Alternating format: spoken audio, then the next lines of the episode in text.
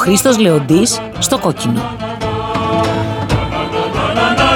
Έξι εκπομπές με τον αγαπημένο Έλληνα συνθέτη για τα 60 χρόνια της μουσικής του δημιουργίας. 60 χρόνια μαζί. Παραγωγή, επιμέλεια, παρουσίαση, Αλέξης Βάκης.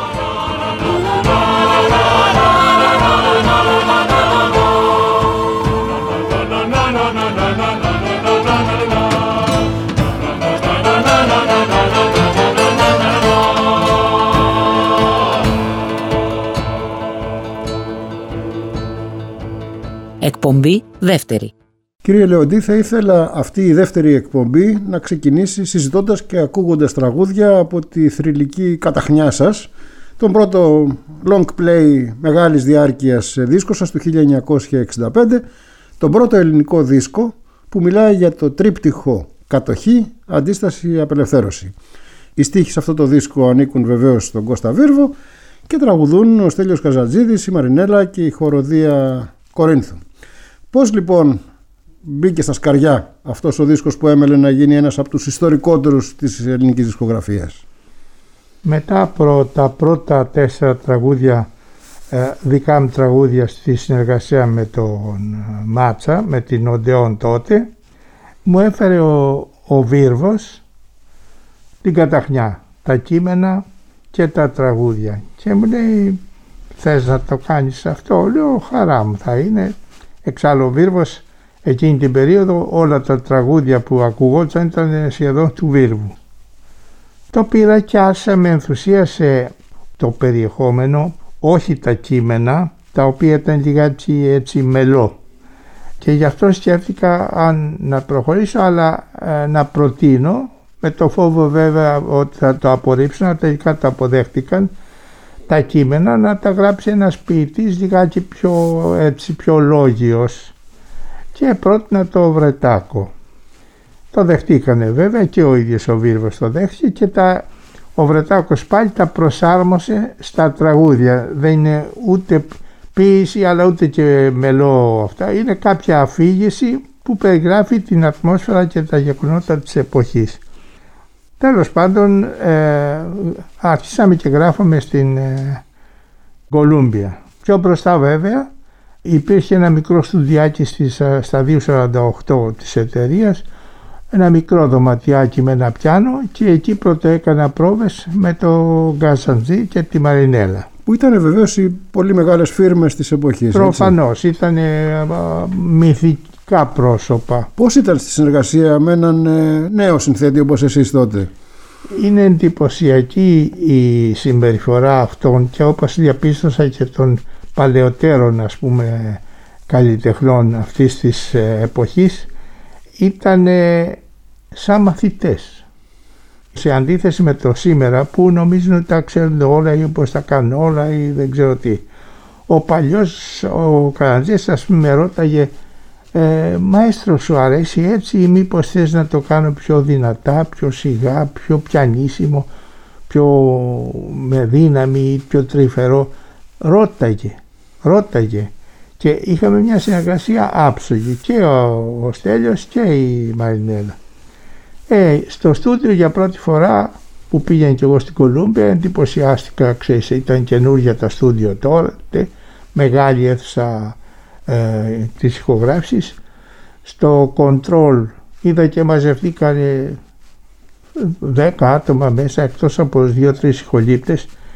Ήταν ο παππούς Μάτσας με τη γιαγιά Μάτσα. Ο Μάκης αραβωνιασμένος τότε νεαρός με την γυναίκα του Τυρούλα ένας ψηλός Ισραηλίτης γραφείο δημοσίων σχέσεων. Και άλλοι τέλος πάντων δηλαδή εγώ δεν μπορούσα έτσι, έτσι νόμιζα ότι έτσι γίνεται, μαζεύονται άνθρωποι. Τέλος πάντων βγήκε αυτό που βγήκε, είχε μια τρομερή έτσι απήχηση γιατί όπως είπες πιο μπροστά ήταν ένα έργο που για πρώτη φορά ε, προσέγγισε αυτό το θέμα. Θυμάστε ποιος ήταν η χολύπτη στην Καταχνιά; Ήταν ή ήταν ο Νίκος ο Κανελόπουλος μάλλον ή ο Στέλιος ο Γιανακόπουλος. Δεν πολύ θυμάμαι ή μπορεί να ήταν και ένα αλλάξει. Τότε δεν υπήρχε καν στέρεο. Ήταν μονοφωνικές συγγραφές. Και η ορχήστρα... Η ορχήστρα έπαιζε όλοι μαζί, ηχογραφούσαμε και η φωνή μετέδιδε σε άλλη στιγμή, ε, σε ευθετότερο χρόνο, το ένα μαγνητόφωνο μετέδιδε την ορχήστρα, άλλο μαγνητόφωνο ηχογραφούσε το πρώτο συν τη φωνή του μικροφόνου του Καραντζίδη. Και έτσι γινόταν η μίξη τότε σε σχέση με το σήμερα που υπάρχει μια αυτή ευκολία που κάνει ό,τι θέλει. Ήταν η εποχή πριν το Πολυκάναλο, καταλαβαίνω ναι. αυτές τις ε, παλιές εποχές ας πούμε, που όμως οι Έλληνες ηχολήπτες είχαν αναπτύξει καταπληκτικές πατέντες βέβαια και ο Κανελόπουλος και αργότερα ο Γιανακόπουλος ήταν φοβεροί ναι, Ναι. Στην ορχήστρα ε, προεξάρχοντα ήταν τα μπουζούκια του Γιάννη Αγγέλου, του Γιαννάκη Αγγέλου ναι. και του Χρήστο Νικολόπουλου που ήταν πιτσιρικάς τότε. Ναι, ναι, νεαρός. Ε, ήταν, για μένα ήταν ένα μεγάλο, επειδή δεν ήταν και ένα τραγούδι, ήταν δέκα τραγούδια, ήταν δηλαδή μια συνεχής εργασία μέσα σε στούντιο και ήταν πολύ εντυπωσιακό για ένα νέο μουσικό όπως ήμουν εγώ τότε 23-24 χρονών.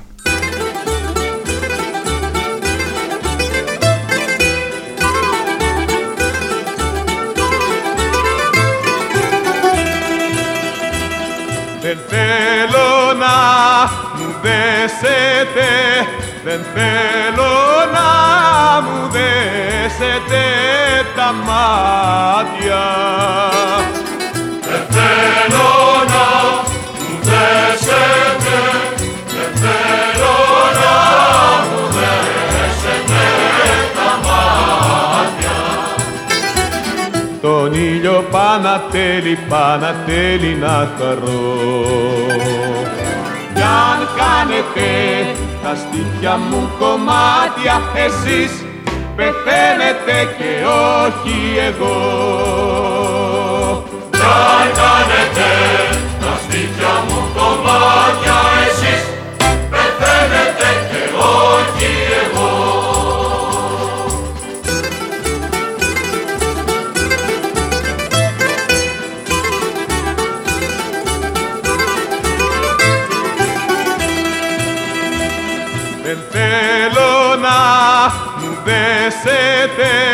Δεν θέλω να μου δέσετε τα μάτια.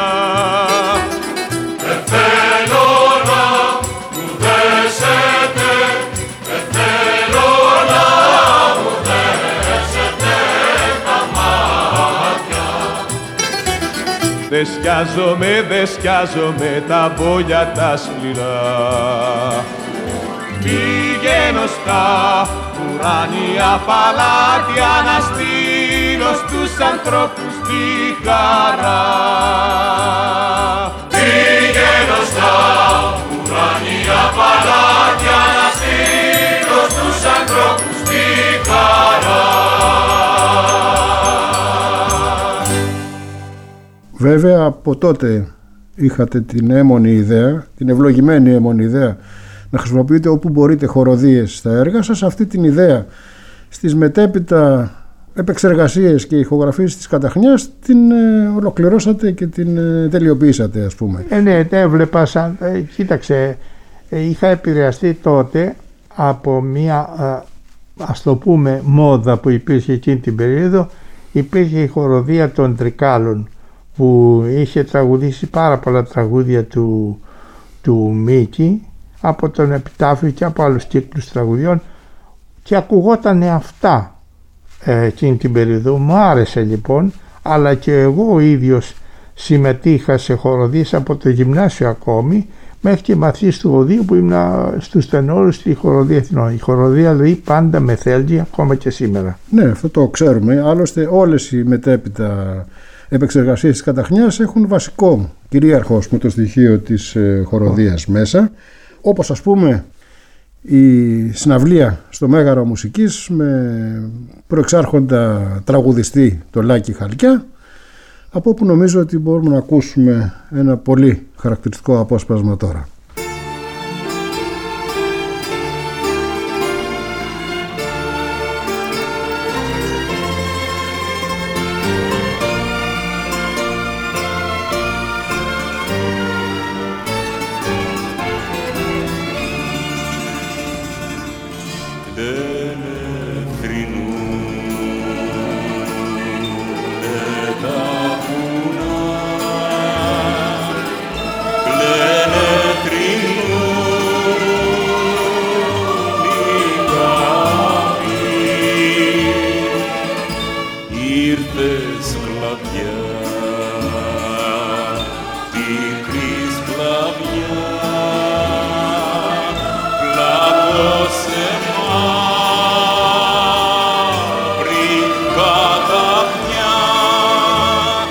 ahí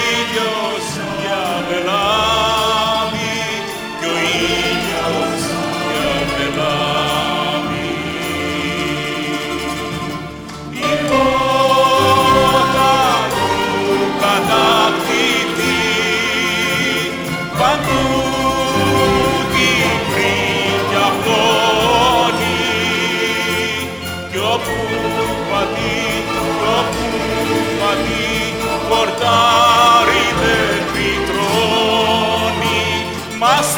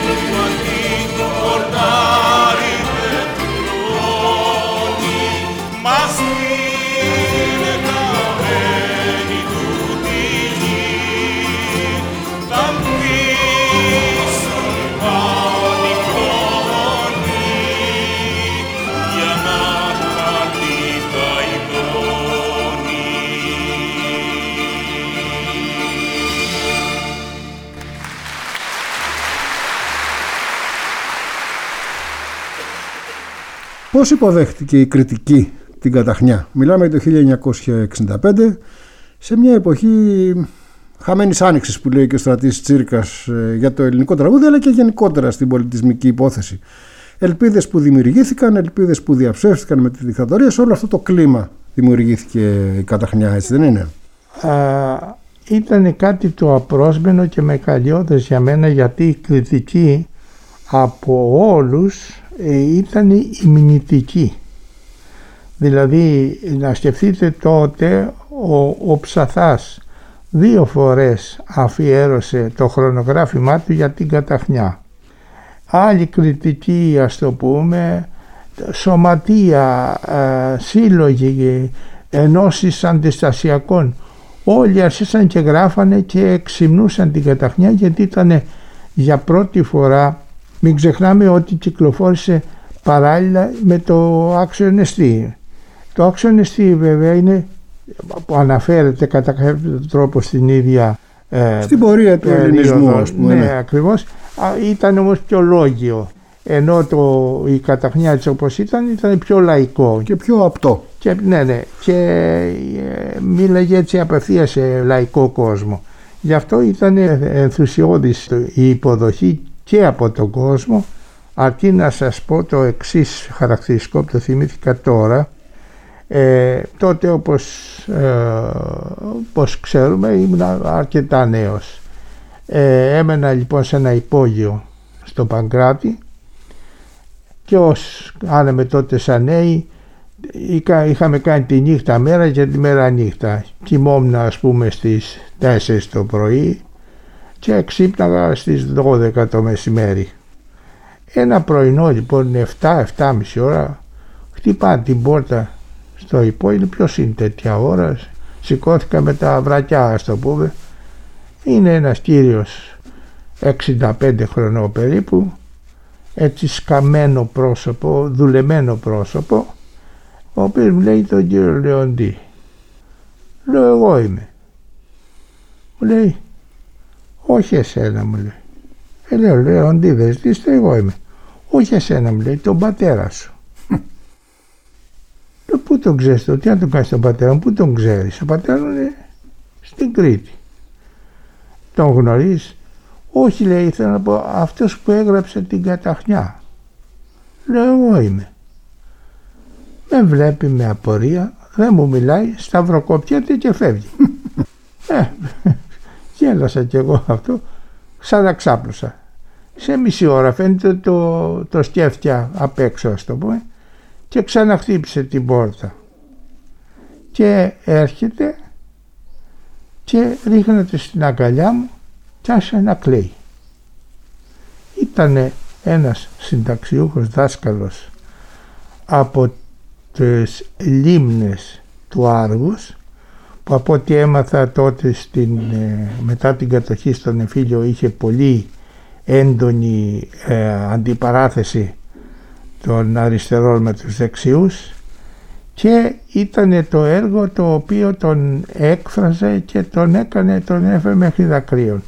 Πολλούς τέτοιους ε, συνάντησα στην πορεία μετά γιατί τους ε, φαίνεται ότι τους άγγιζε. Το καταλαβαίνω, είναι ένα έργο που κάποιοι βρίσκουν τη φωνή τους μέσα από αυτό για πρώτη φορά στην ελληνική δισκογραφία και με την άνοιξη που λέγαμε σε αυτή την ευλογημένη δεκαετία που ακόμα τρώμε εξ αυτού όπως λέει και ο Σαββόπουλος.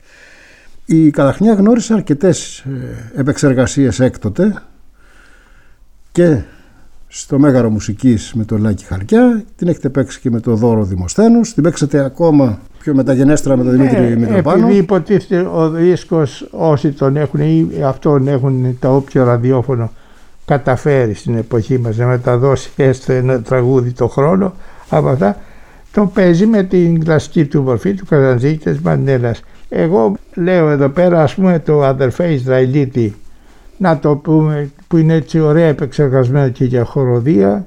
Να το λέει τραγουδάει και πολύ ωραία ο Δώρος Δημοσένης μαζί με τη χοροδία. Και το ξύλινο σταυρό να το πούμε με το ε, Μητροπάνο, να το ακούσαμε από το Μητροπάνο που το παίξαμε στο Ηρώδιο με την ε, χοροδία νέα της Κυφσιάς.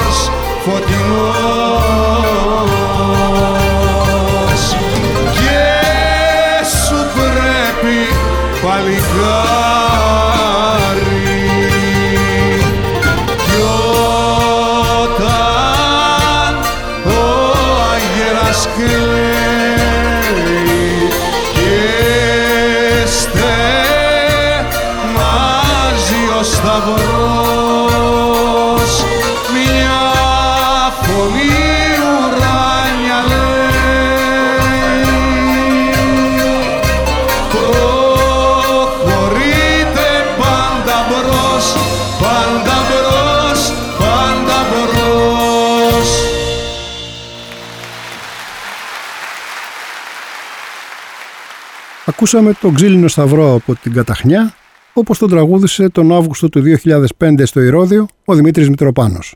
Η συζήτησή μας με τον Χρήστο Λεοντή συνεχίζεται. Έχοντας κάνει μια χορταστική, θέλω να πιστεύω, στάση στην καταχνιά σας κύριε Λεοντή και πριν φτάσουμε στο δεύτερο δίσκο σας, την Ανάσταση Ονείρων που κυκλοφόρησε το 1966, θα ήθελα λίγο να σταθούμε στον τρόπο που σκεφτόσασταν σαν μουσικός τότε. Πριν απ' όλα, και επειδή έχω περάσει και ο ίδιος από τα οδεία και ξέρω την οτροπία, γιατί το οδείο είναι ένα πράγμα που σίγουρα χρειάζεται κάποιος να περάσει από εκεί, γιατί αλλιώς δεν γίνεται. Όμως, πέρα από αυτή την αναγκαιότητα, είναι και μια τροχοπέδη. Δηλαδή, σου βάζει φρένο σε πράγματα δημιουργικά που μπορείς να κάνεις. Εκείνη την εποχή, υποθέτω, και μέχρι την έλευση του Μίκη Θοδωράκη στα πράγματα, κανείς σοβαρός σπουδαστής οδείων δεν σκεφτόταν να γράψει απλά τραγούδια και μάλιστα λαϊκότροπα. Χασάπικα, ζεμπέκικα, τέτοια πράγματα. Εσείς ακολουθήσατε αυτή τη γραμμή και μπήκατε ολόκληρος σε αυτή την υπόθεση του λεγόμενου έντεχνου λαϊκού τραγουδιού. Εξηγήστε μας λοιπόν τη διαδικασία αν θέλετε. Κοίταξε, είναι ένα ζήτημα ιδεολογικό νομίζω. Χρειάζεται να σκεφτεί κανείς και να τοποθετηθεί μπροστά στη ζωή. Γράφω μουσική για ποιο λόγο, για ποιους και γιατί; Η μουσική είναι μια ανθρώπινη ας το πούμε ανάγκη που ξεπίδησε παράλληλα με την εμφάνιση του ανθρώπου στη γη. Νομίζω ότι μαζί με την κραυγή του για να συνεννοηθεί θα βγήκαν και κάποιες νότες ίσως. Το τραγούδι δηλαδή η μουσική είναι σαν την ανάσα. Όλος αυτός ο κόσμος που δημιούργησε από τότε μέχρι και σήμερα ούτε στα οδεία πήγε, ούτε σπουδές είχε, ούτε ανώτερες, ούτε κατώτερες. Την ψυχή του είχε και έβγαζε φθόγκους, έβγαζε ήχους. Έτσι λοιπόν, τοποθετώντας έτσι τα πράγματα, κατάλαβα ότι είναι ένα μέσο έκφρασης βαθύτερων αισθημάτων, οραμάτων και προσδοκιών των ανθρώπων. Εκεί λοιπόν βρήκα και εγώ επειδή ζούσα σε μια κοινωνία που είχε τα δικά της προβλήματα, τα δικά της δεδομένα εκεί βρήκα λοιπόν και εγώ την, ε, πώς να πω, το απάγιο για να ξεκινήσω από εκεί να εκφράζομαι σαν ένας άνθρωπος και όχι σαν ένας τεχνοκράτης που έμαθα πέντε πράγματα στην εποχή μας τεχνικά τα οποία βεβαίως χρειάζονται για να μπορείς να ξεπεράσεις και να, να μπορέσεις να μεταδώσεις τη σκέψη σου ας το πούμε. Εγώ λοιπόν η νοοτροπία μου και η διάθεσή μου είναι με το μέρος του κόσμου. Γράφω μουσική και επιθυμώ να φτάσει και στο τελευταίο χωριό της Κίνας που λέει ο λόγος χωρίς να σημαίνει αυτό ότι εγώ θα γαργαλίσω κανένα. Εγώ γράφω αλλά έχοντας πάντα υπόψη μου ότι απευθύνομαι σε κόσμο. Δεν τον ξεχνάω σε καμία στιγμή. Θέλετε να συνομιλήσετε ας πούμε με το ενδυνάμει κοινό σας ναι, και είναι- ψάχνετε να το βρείτε. Ακριβώς. Είναι ένας τρόπος επικοινωνίας της σκέψης και των κοινών προσδοκιών που μπορεί να έχω κι εγώ σαν πολίτης μιας κοινωνίας.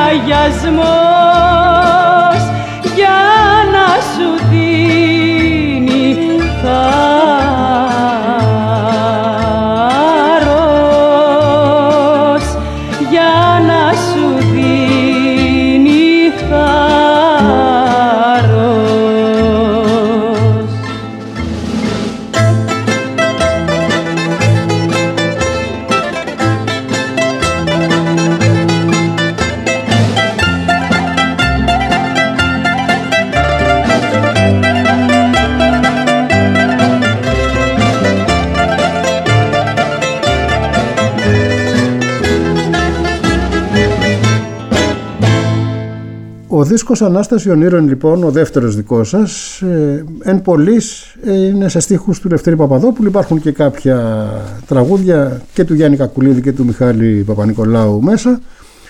Δεν είναι τόσο ενιαίο το concept, η κεντρική του ιδέα, ας πούμε όσο η Καταχνιά. Έχει πολύ όμορφα τραγούδια και δεν ξέρω αν κάποια από αυτά τα τραγούδια που περιέχει είχαν ε, πρωτοκυκλοφορήσει σε 45αράκια. Τότε και μετά τα ενσωματώσατε στην Ανάσταση Ονείρων. Δεν ξέρω δηλαδή πώς φτιάχτηκε η ηδέα για αυτό Όχι, το δεύτερο δεν, δίσκο. Δεν, δεν θυμάμαι κάτι τέτοιο. Ε, το που είναι χωρίς το όνειρο ηχογραφήθηκε τότε; Τότε. Α, δεν είναι παλαιότερη ηχογράφηση που όχι, ξέμεινε. όχι. Αυτό το έπιασε μερικές συναυλίες από αυτέ που κάναμε με το Μίκη τα προηγούμενα χρόνια. Ζωντανές συναυλίες. Μμμ.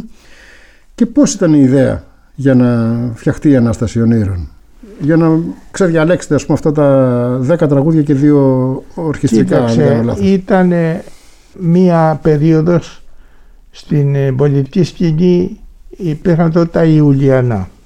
Οι διαδηλώσεις, τα αιτήματα, οι συνθήκες ζωής, η επέμβαση του βασιλιά στην πολιτική ζωή και όλα αυτά είχαν δημιουργήσει μια ατμόσφαιρα τέτοια που σου δημιουργούσαν, πώς να το πω, την επιθυμία τα όνειρά σου να πάρουν έτσι μια να στηθούν έτσι. αυτά που σκεφτόσουν, αυτά που προσδοκούσες δηλαδή μια ε, ζωή που να μην έχει αυτά τα χαρακτηριστικά της κοινωνίας της τότε αλλά να ήταν πιο ήρεμη, πιο προοδευτική, πιο ανθρώπινη.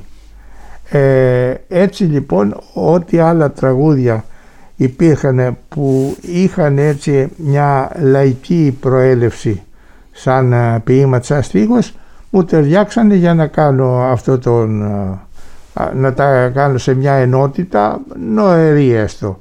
Ας πούμε το όσοι προδόθηκαν θυμάμαι τότε είχε τεράστια επιτυχία το έπαιζα σε, σε λαϊκές συναυλίες. Το έχει ο Θεός πάλι ήταν μια ελπίδα. Δηλαδή όλα είχαν έναν άξονα και ένα στόχο καλύτερης κοινωνικής ζωής.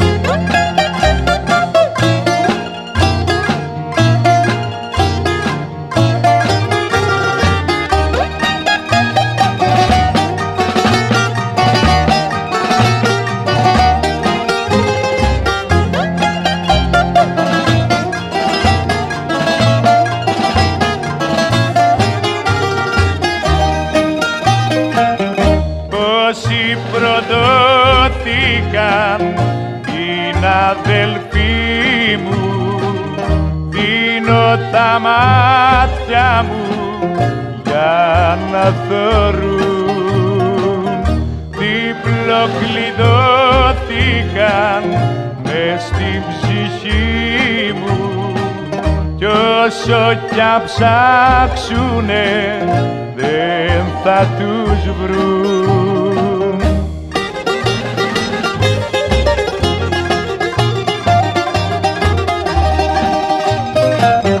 Να σαν αητή να τριγυρνάνε στα κορφοβούνια στον ουρανό τα γιατί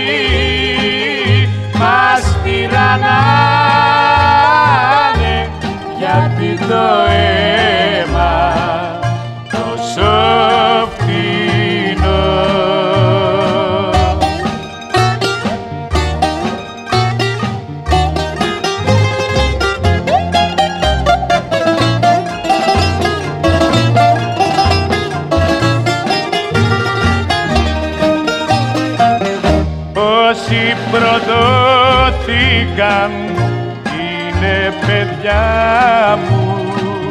Αίμα απ' το αίμα μου αίμα καυτό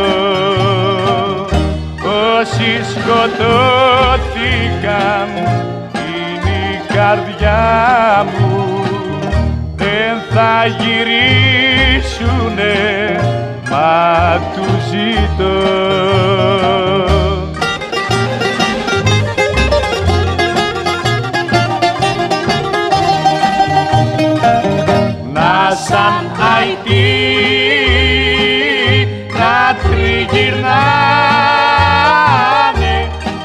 κορφοβούνια στον ουρανό Λάγα γιατί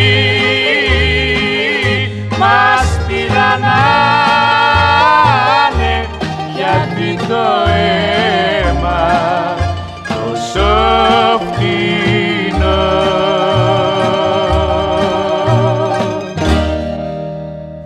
Το τραγούδι «Πού να χωρέσει το όνειρο» με κάμαρι δυο πύχες που οι στίχοι του ανήκουν στο σκηνοθέτη Μιχάλη Παπα-Νικολάου είναι ένα τραγούδι που μπήκε στον δίσκο Ανάσταση Ονείρων, στο δεύτερο σας δίσκο, 1966 κυκλοφορία, όμως είναι γραμμένο πολύ πολύ νωρίτερα, είναι από τα πρώτα σας τραγούδια. Έτσι δεν είναι; Ναι, ναι. Ήταν στην περίοδο που κάναμε παρέα, ήταν και ο Μιχάλης, Μακαρίτης πλέον, ήταν φίλος με τον Κώστα τον Βρατάκο και αυτός Μακαρίτης και εί- εί- είχαμε δημιουργήσει μια παρέα. Έγραφε ο ένας, ο ένας έγραφε στίχους, ο άλλος έγραφε ποίηματα, ο άλλος έγραφε ε, πεζά, ο άλλος έγραφε μουσική κλπ. Κάπως έτσι κυλούσε η ζωή μας σαν παρέα στην αρχή και η παρέα αυτή ήταν ε, που δημιούργησε αν θες ένα, ένα κύκλο κατά κάποιο τρόπο με ανταλλαγή ιδεών και διανοητικού έργου ας το πούμε. Και βεβαίως αυτό το τραγούδι πήρε την ε, ιδανική του εκτέλεση με τον Βαγγέλη Περπινιάδη και τη Ρία Νόρμα στο στούντιο. Υπάρχει και μια αστεία ιστορία, δεν ξέρω αν θέλετε να τη διηγηθείτε πάνω σε αυτό. Νομίζω Ε. ότι και το Foreign Office ανοίγει τα αρχεία του μετά από 30 χρόνια, ξέρω εγώ. Τέλος πάντων, ναι, ήταν, αυτό υποδηλώνει, αυτό που θα το πω εν συντομία, είναι που υποδηλώνει αν θες το χαρακτήρα και το ήθος των ε, λαϊκών τραγουδιστών την, α- και την αγνότητα και την παιδικότητα που είχαν. Η ηχογράφηση έγινε ημέρα Δευτέρα. Τότε τα, τα μαγαζιά δούλευαν και τις Κυριακές και συνήθως μέχρι το πρωί. Βλέπω λοιπόν Δευτέρα πρωί 10 η ώρα που έχω πάει στο στούντιο έρχεται ο Περπινιάδης με ένα φράκο ήταν κάπως έτσι ήταν όχι σμόκιν ναι φράκο χωρίς την ουρά ας το πούμε και ημίψιλο καπέλο και ένα ροζ μπουκάμισο και όλα αυτά το πανταλόνι είχε σιρήτη εδώ στο πλάι εγώ νόμιζα ότι έρχεται από το μαγαζί στολισμένος έτσι του λέω Πώς λέω θα τραγουδήσεις θα είσαι κουρασμένος, θα είσαι ξεγχυτισμένος. Όχι μου λέει γιατί. Λέω από το μαγαζί είσαι. Όχι μου λέει από το σπίτι μου. Λέω γιατί μου λέει τι ρωτάς, λέω, γιατί σε βλέπω έτσι κουστούμαρισμένο και μάλιστα σε ασυνήθιστα φτιαγμένο. Μου λέει όχι έχω από το σπίτι αλλά ήρθα να τραγουδήσει αυτό το τραγούδι. Αυτό το τραγούδι είναι άλλο. Με αυτό έδινε τιμή Βέβαια. στο τραγούδι στο συνθέτη. Είναι πραγματικά πολύ συγκινητικό. Ακριβώς. Και να ξέρουν λοιπόν οι ακροατές μας ότι αυτό το τραγούδι που υμνεί την εργατιά είναι τραγουδισμένο από έναν λαϊκό τραγουδιστή πολύ πετυχημένο στην εποχή του που εκείνη την ώρα της ηχογράφησης φορούσε ημίψιλο και φράκο.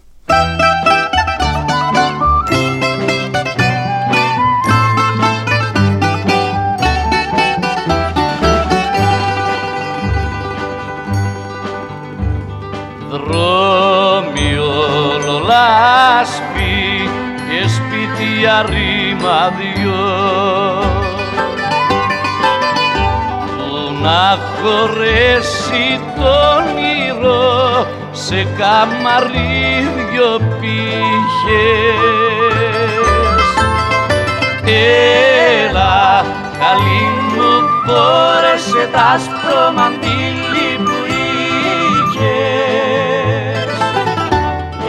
τα αύριο πιο καλό από το χτες για μας τους δυο.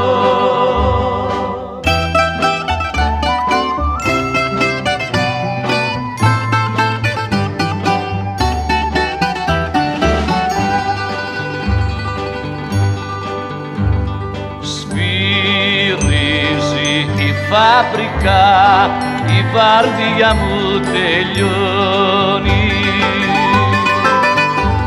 αν θες να αλλάξουμε ζωή να πάμε σε μια άλλη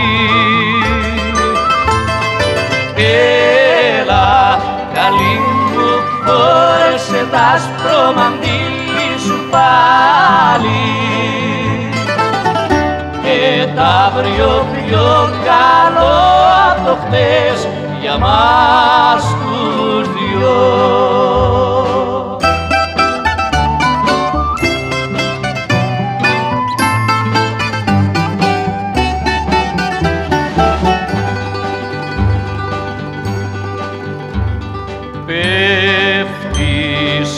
Σκοτάδι στους δρόμους του στενούς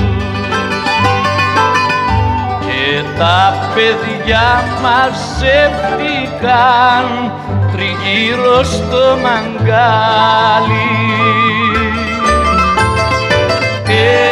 Έχω με δυο μας την άμυ να ξαναρχίσουμε πάλι σε κόσμους άλλους κι ουρανούς πιο φωτεινούς.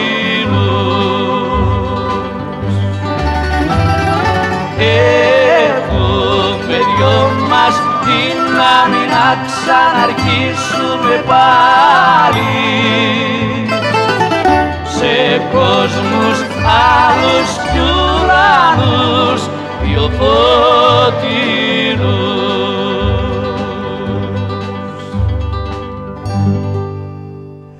Μιλήστε μου για τους τραγουδιστές της Ανάστασης Ονείρων. Ήταν τραγουδιστές λαϊκοί της εποχής που είχαν συμβόλαιο με την Οντεόν Ναι, του ναι. Μάτσα. Ε, καταρχήν ήμασταν υποχρεωμένοι, λογικό για εκείνη την περίοδο, να συνεργαστούμε με τραγουδιστές της εταιρείας. Όσους έκνε η εταιρεία, αυτούς. Είναι και ένας λόγος που δεν έγραψα εγώ ποτέ με τον πυθικό της, γιατί δεν ήμουν ποτέ στην Κολούμπια όταν πήγα δεν ήταν ο πυθικό της. Τότε ήταν ο Καραντζίδης, ο Περπινιάδης, ο Τσετίνης, η Μαρινέλα, Η Λίτσα η Λίτσα Διαμάντη Διαμάντη. Αυτή ήταν άλλος.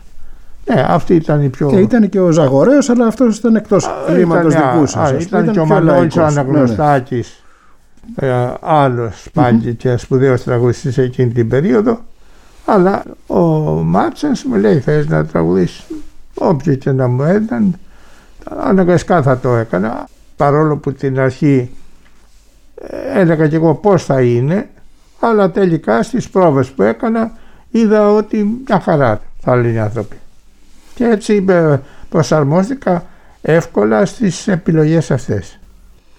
Μια και το έφερε η κουβέντα και υπήρχε και τότε το δίπολο στη δισκογραφία ανάμεσα στην παραδοσιακή δύναμη την Κολούμπια του Τάκη Β. Λαμπρόπουλου που είχε το Θοδωράκι, το Χατζηδάκι, το Ξαρχάκο, αργότερα το Μούτσι και πάει λέγοντας και στην Οντεόν που μετά έγινε μήνος του Μάτσα που πιο πολύ είχε συμβόλαια με τραγουδιστές και Ναι, εξαιτίας αυτού του γεγονότος ε, έδινε πιο πολύ βάρος ε, στο ρεπερτόριο των τραγουδιστών. Γι' αυτό και προσπάθησε να βρει κάποιους συνθέτες σαν και εσάς και το Λοΐζο για να φτιάξει και αυτός σε έναν Μα κατάλογο. εγώ είμαι ο πρώτος, το Λοΐζο δεν τον ήθελε. Ναι, Ε, βέβαια. Εγώ το, μετά από το πάρκ που ήρθε ο- να με βρει ο Μάτσας, δεν θέλανε το Λοΐζο. Εγώ είπα, λέω, γιατί δεν παίρνετε, είναι γράφει πολύ ωραία τραγούδια και λοιπά. Δηλαδή, έτσι και έτσι. και πώς ε, σκεφτόσαστε εκείνο το δίπολο μεταξύ στην Κολούμπη και στην Οντεόν μετά από τόσα χρόνια που πλέον ε, όλα έχουν γίνει ιστορία και μπορούμε να τα σκεφτόμαστε ελεύθερα. Δεν είμαστε πια μεταξύ σφυράς και άκμονος που λένε. Να σου πω κάτι, εμένα με- δεν με ενδιαφέρε ποτέ η ετικέτα της, του, που είχε πάνω το βινίλιο. εφόσον σας έδινε τη δυνατότητα να κάνετε τη Ε, να δουλειά κάνω σας, τα σας τραγούδια μου έκανε. δεν με ενδιαφέρε ποιος και τι. Μμμ. Οι οικονομικές σας σχέσεις με τις εταιρείες πάντα ήταν ε, ακαθόδεις, Ε, έτσι άστης, ξέρω. άστης, δε, ε, ευτυχώς από μια μεριά η νοοτροπία η δική μου δεν ήταν στο να πα- κερδίσω χρήματα. Ήμουνα και ακόμα και σήμερα είμαι πολύ ε, προσγειωμένος και συνηθισμένος σε μια μετρημένη ζωή. Σήμερα παίρνω 860 ευρώ σύνταξη, αυτά είναι τα λεφτά μου. Και αν από κάποιες συναυλίες ίσως αν κάνω το χρόνο θα βγάλω άλλα τόσα. Μάλιστα, Δεν έχω μάλιστα. δηλαδή απαιτήσεις ας πούμε πολλές. Κάποια στιγμή που έκανα πολλές συναυλίες κατάφερα και έκανα το σπίτι μου εδώ και μπορώ και ζω την οικογένειά μου και τα παιδιά μου.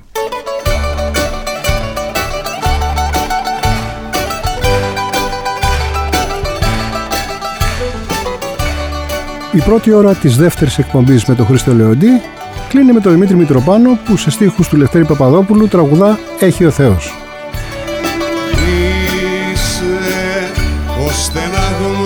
Της κοκκινιάς. Είμαι ο σπαραγμός της δραπετσόνας